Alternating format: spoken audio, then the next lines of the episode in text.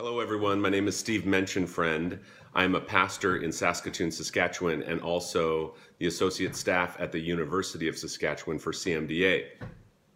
The image that you've been looking at on your screen is the image of a clock that is designed to run for 10,000 years. There are two rings that surround the face of the clock, and the one ring clicks every year, and the inside ring clicks every 100 years. And so to get those two rings back to their original starting position would take 10,000 years.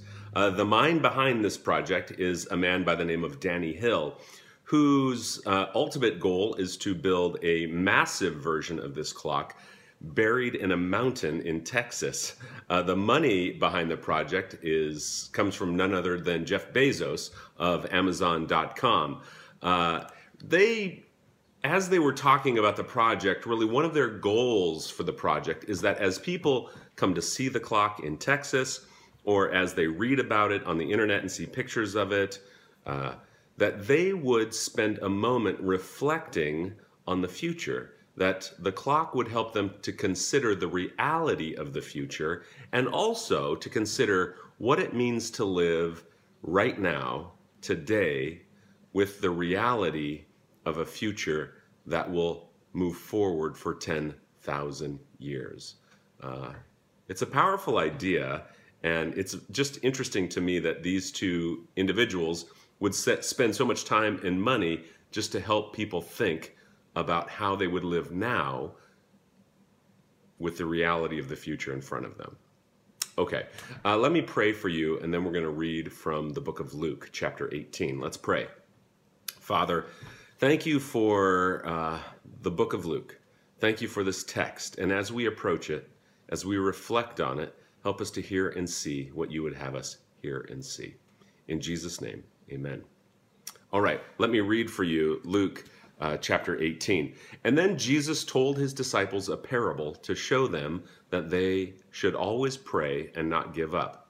He said, In a certain town there was a judge who neither feared God nor cared what people thought. And there was a widow in that town who kept coming to him with the plea, Grant me justice against my adversaries. For some time he refused, but finally he said to himself, Even though I don't fear God or care what people think, yet because this widow keeps bothering me, I will see that she gets justice, so that she won't eventually come and attack me and the Lord said, Listen to what the unjust judge says. And will not God bring about justice for his chosen ones, who cry out to him day and night? Will he keep putting them off? I tell you, he will see that they get justice, and quickly. However, when the Son of Man comes, will he find faith on the earth? In this parable, Jesus is contrasting God with this unjust judge. He is saying that God is not like this judge. And yet, there are moments in our lives, moments in time, perhaps even at this point in time for you, where we are tempted to ask the question Is God really just? Does he listen? Does he care? It was the same in Jesus' day. Today, we are surrounded by racial tension. We are surrounded by the reality of COVID 19 and the over half a million deaths that it has caused. And perhaps it is something closer that causes you to ask this question about God's care and justice and if He listens. Perhaps it is someone close to you that is sick, or maybe you yourself have experienced a sickness.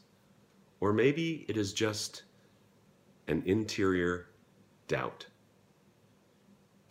We are all at moments in our lives caught in the middle of chaos, like this widow in the parable, who was helpless, who was marginalized in her own society, who was at moments overwhelmed by the culture in which she lived that did not consider her at all. And she might be one of these individuals who would ask themselves Is God just? Does he listen?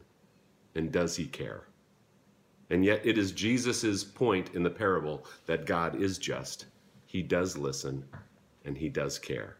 And so he encourages his disciples to pray and to hold on in these difficult circumstances that they find themselves in, in these difficult circumstances that this widow found herself in, in the difficult circumstances that we find ourselves in today. Jesus is encouraging us to consider the reality of our futures, the reality of our life with God. What does it mean for us to live today? What does it mean for us to live right now, knowing that our future is real, knowing that our life with God is real in these difficult times?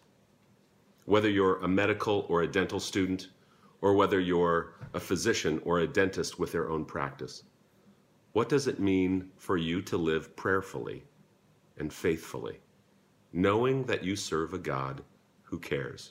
Knowing that you serve a God who listens, knowing that you serve a God who is just.